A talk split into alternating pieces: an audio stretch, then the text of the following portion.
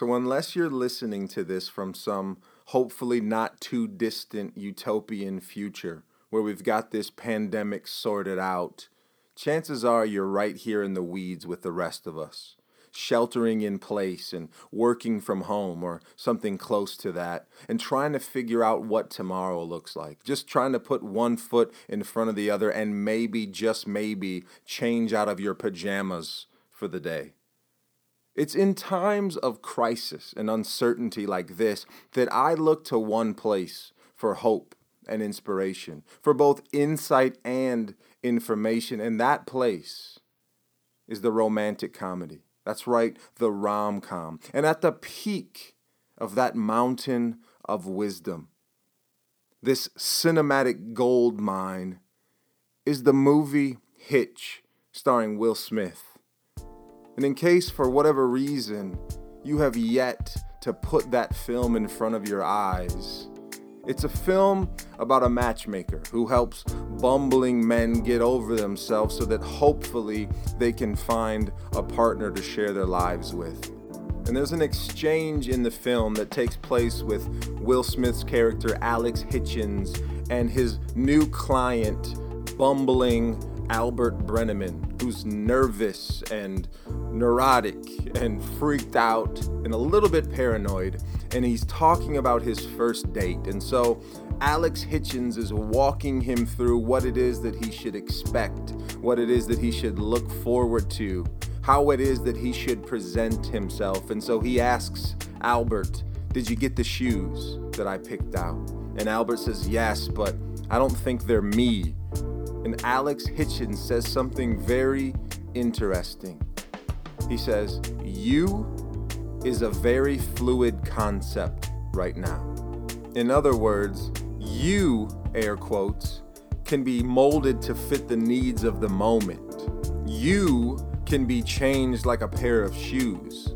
This episode is about how your context can actually change who you are, the you that shows up in the world. But it's also about a deeper you. A you that is flexible but steady. A you that is open to growth and change, but is very much grounded in the present moment. What if I told you that your life right now is worth noticing? This is the Attention Collection. I'm Anthony Garcia.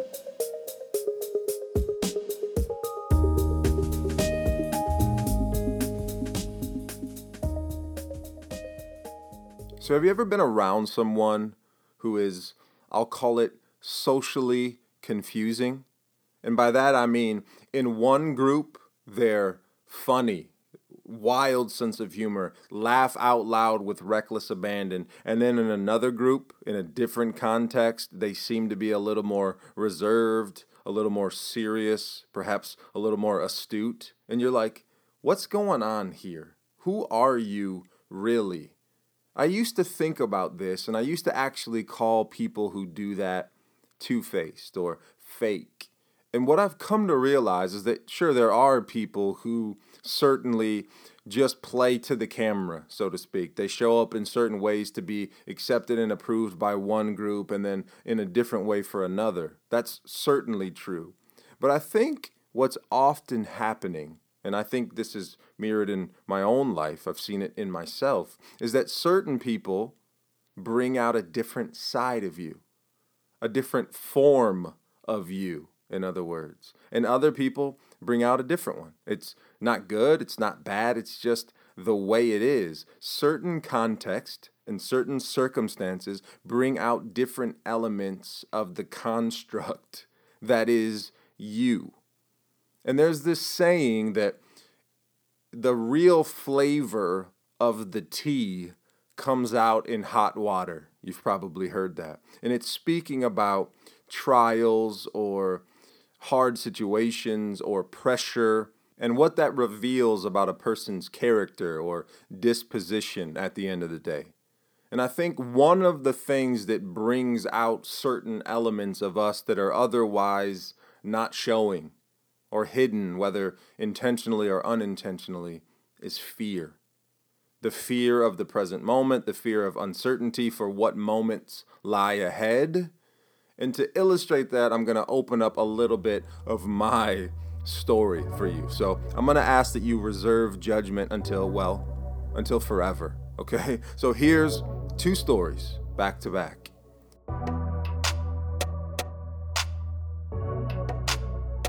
Several years ago, before my wife and I had kids, we had just moved back into the house that I grew up in.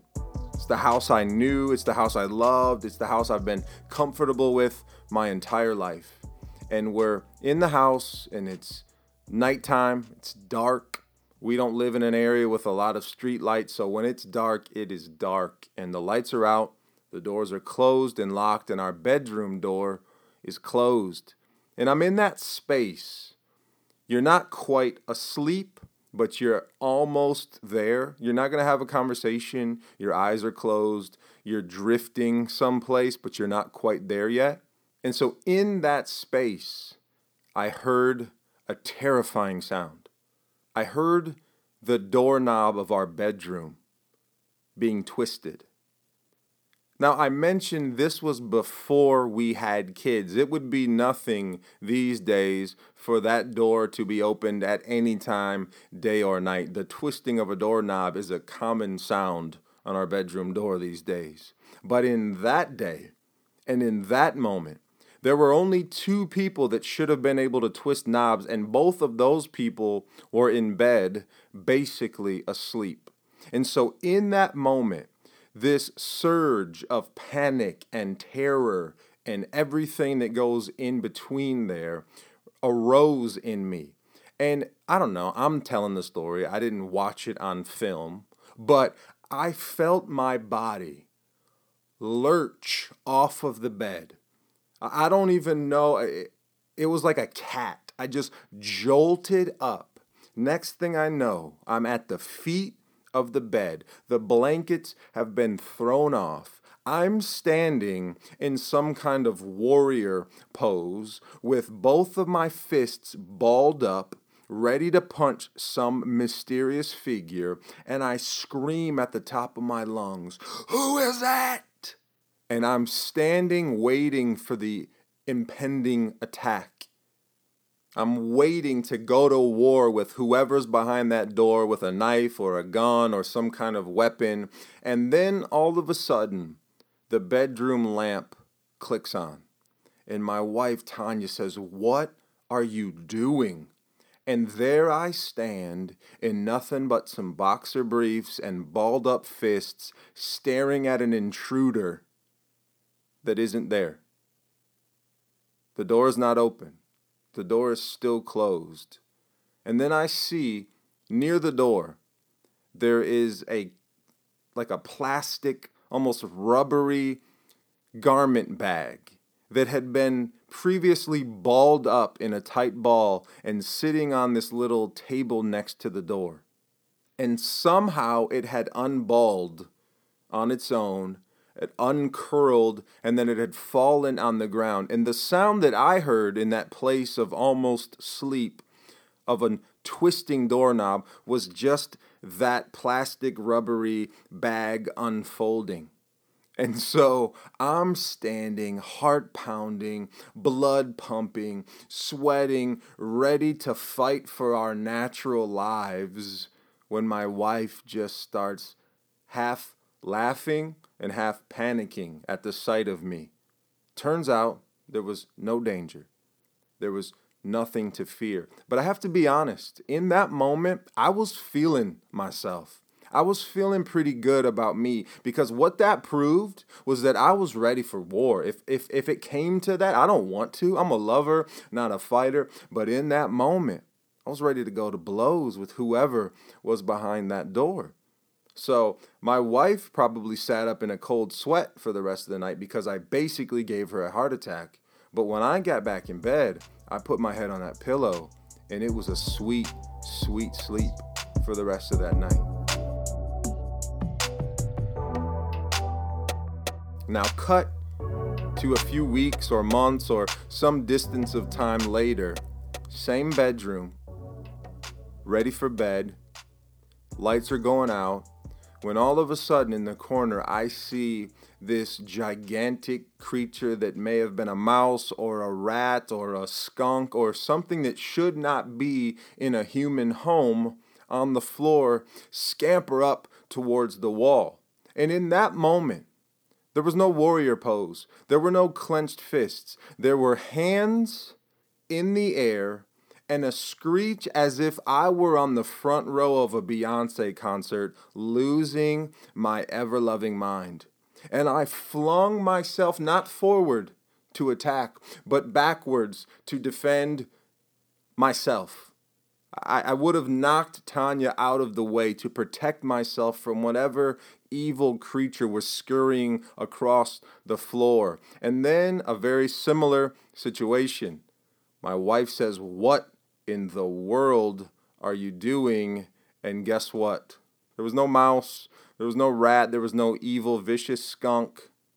It was just clothing that had somehow slid across the floor. And so that feeling of pride that I had had with the invisible, non-existent intruder immediately shriveled up when I realized that I was basically going to run for the hills away from a little harmless mouse.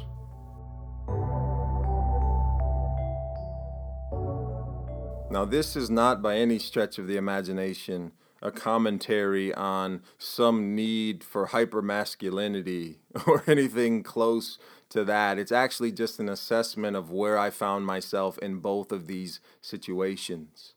I would not have chosen it. In fact, I probably would have picked the other way. I would have thought myself to stomp a mouse and hide under a bed from an intruder. But in that moment, it just happened the other way around. And I think it illustrates the point I'm trying to make here. The me I thought I was, or the me I would expect myself to be, shifted and changed based on the context in which I found myself, and it revealed something to me. I think we're all in a moment of revelation. We're all finding out different things about ourselves. Some of us during this time didn't realize that we carried any kind of anxiety. We might have thought that we were impervious to any kind of anxiety, and then yet anxiety is showing up. Or maybe we're on the other end of the spectrum. If you would have told us a year ago that this were happening, we probably would have folded in on ourselves and freaking out. And yet in the midst of it, we find ourselves doing okay. But there's also another layer to this. Maybe some of us are finding ourselves vacillating between the two.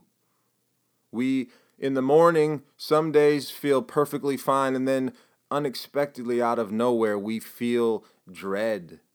We feel fear, and we don't know what to do.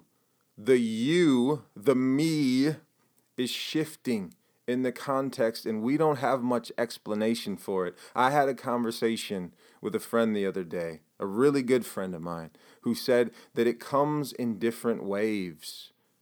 It comes unexpectedly. His days look virtually the same, and yet today can be a good day, and tomorrow can be a day that he just wants to get over with and move on. Nothing changed throughout the day, and yet he finds himself in a different place emotionally and mentally.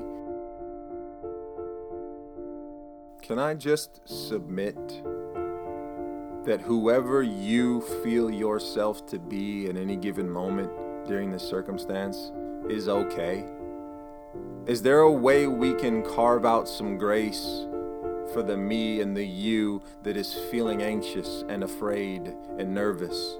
That we can simply stand back and notice and say, wow, I wouldn't have expected it. And then when we find ourselves in a really good place, when things are going great, when we feel good, where we actually feel rejuvenated and appreciative of the time that we find ourselves in, just because it's giving us clarity or because we have more time with our loved ones or we're going out on walks that we didn't used to go on. Can we not fix ourselves to that identity and assume that that is always going to remain? Perhaps you find yourself uncomfortable with the fact that you don't feel consistent. You just want to be okay, or at least just know how you're going to feel later or tomorrow. And you just feel like it's up and down and all around. I think a lot of us, if not most of us, feel the way we feel because we're either living in the past, thinking about how life used to be, good, bad, or indifferent, or we're living in the future. We're fearful about if the money's going to dry up, or if we're ever going to get out of this, or what is life going to look like on the other side. But the truth of the matter is, there is no past and there is no future. Those things don't exist because we can never step back, and we have no idea what's coming tomorrow. The only thing we have is the present moment. And I think, and people who are much wiser and more open and more in tune than me have written extensively on this. I think there's a you that exists right here in this present moment. A you that can see the anxiety, the fear, the nervousness, the whatever arising, and look on it lovingly and openly. Not cling to it, not identify with it, not say that's me, but realize it's a pair of shoes that I'm going to put on or I'm going to take off, and that can also see the you that feels just fine about everything and accept that you for what it is as well, knowing that things are going to be good or things are going to be bad, and that those two realities can exist in the same day, and we are going to be okay. In my experience, whenever I can bring myself out of the mental past and out of the imagined future and just show up in the present moment, there's a savoring that happens. There's an awakening that begins to happen. There's a comfort that begins to arise in me. It's not a comfort that has anything to do with certainty, because everything is uncertain. There's nothing normal going on right now, but it's a place of grounding that says, here I am right here, just this, just here, just now. The you that shows up emotionally is, in fact, a very fluid concept. And the you that you present to the world around you for whatever reason is, in fact, fluid and subject to change. But there's a you, a grounded, deeper you that is connected right here in the present moment. And there's a strength that comes in the present moment. There's a hope that comes in the present moment. And it's my experience, and maybe you can agree or maybe you can try it on for yourself, but there's a peace in this present moment. And that's a you that can't change by context or by circumstance. That's a you that's unshakable and unmovable.